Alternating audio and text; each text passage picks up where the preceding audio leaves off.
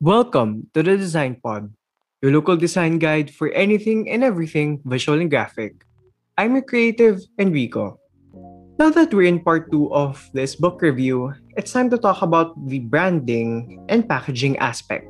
Hembree's book is one of the recommendations that I see fit for beginners since it is not just about design aspects and perspectives, but also on packaging and branding. Alright, now, before we talk about branding and packaging, let's look into the history of it all. Taking this source from Silava and Dupuy, 2011, one of the earliest known packaging is in the form of glass jars. Way back in history, when our ancestors did trades, the Egyptians found a way to keep goods. The development of glass jars eventually flourished. After some decades, the motivation for packaging was motivated through military interests. There was a prize for anyone who could create packaging that can last, and a man named Nicolas Appert who made the airtight glass jar. Although this was great, he was beaten by Peter Durand from England, who got a patent for his sealed can. Eventually, the canned goods moved into the mass market, and the history for packaging continues given the birth of the Industrial Revolution. Going back to the book of Hembree, packaging in relation to branding is highly essential. In this book, he discussed the circle regarding this. The core circle is branding, and the outside inner circle is logo, and then after that is packaging. Sometimes brands are associated with their packaging. For example, people keep the paper bags or the packaging of certain brands because it may elicit something pleasurable. For example, the packaging of high end fashion street brands. There are those who keep the paper bag since it's part of the reason why they bought it. Although, let's say it is a shirt, one of the reasons why the item is so expensive is because you're also buying the brand. And with that, Hembree listed down some examples on how to make a brand and product packaging effective. The first thing Hembree stated is that when trying to create branding, one must take into consideration market research.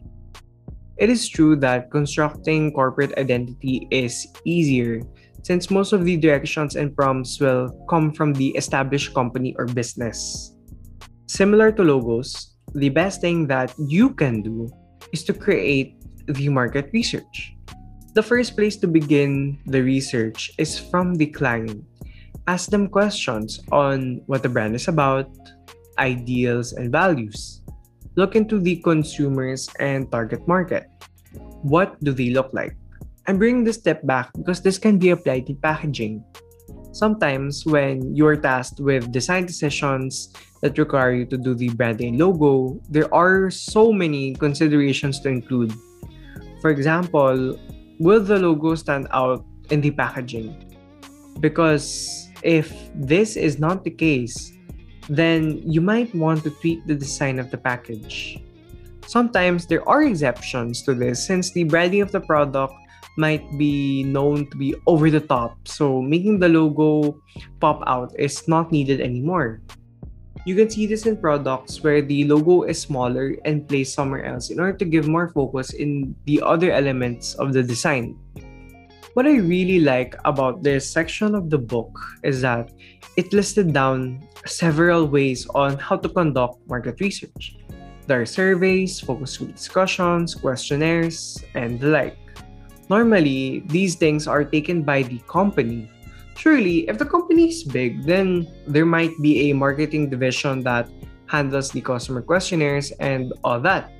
If not, then it wouldn't hurt for you to do it and add it to your fee.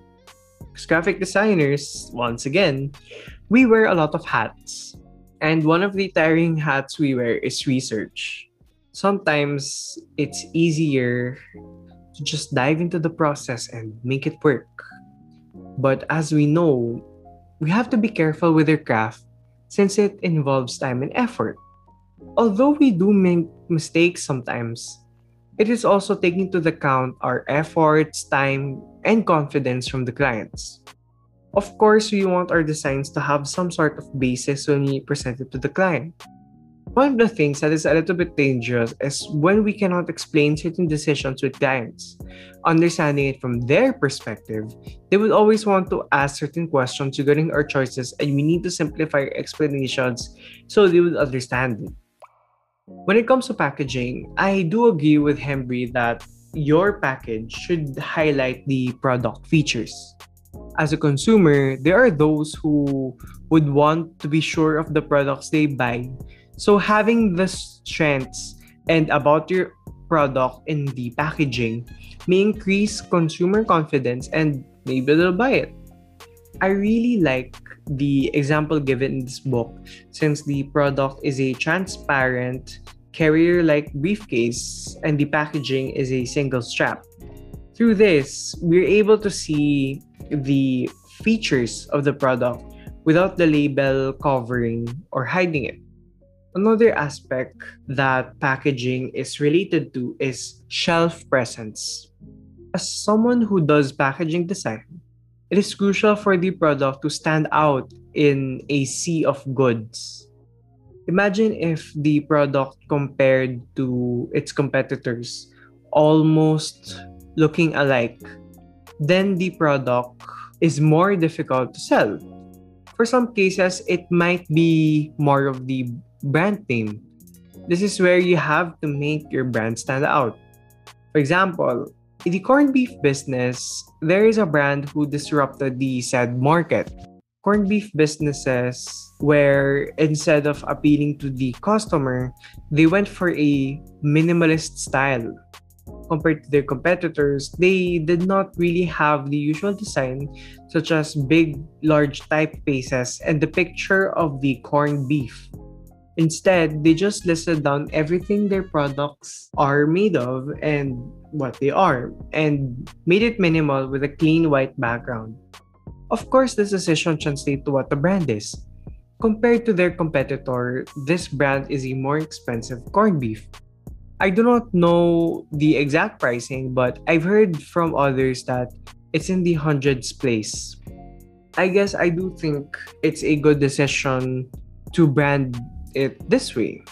Usually, brands that go for the minimal and plain design tend to position themselves as high end. I usually see the minimalist aesthetic in expensive products. Whenever I scroll through Instagram, Facebook, and I see a brand that's in plain black and white branding, I already assume the prices are high.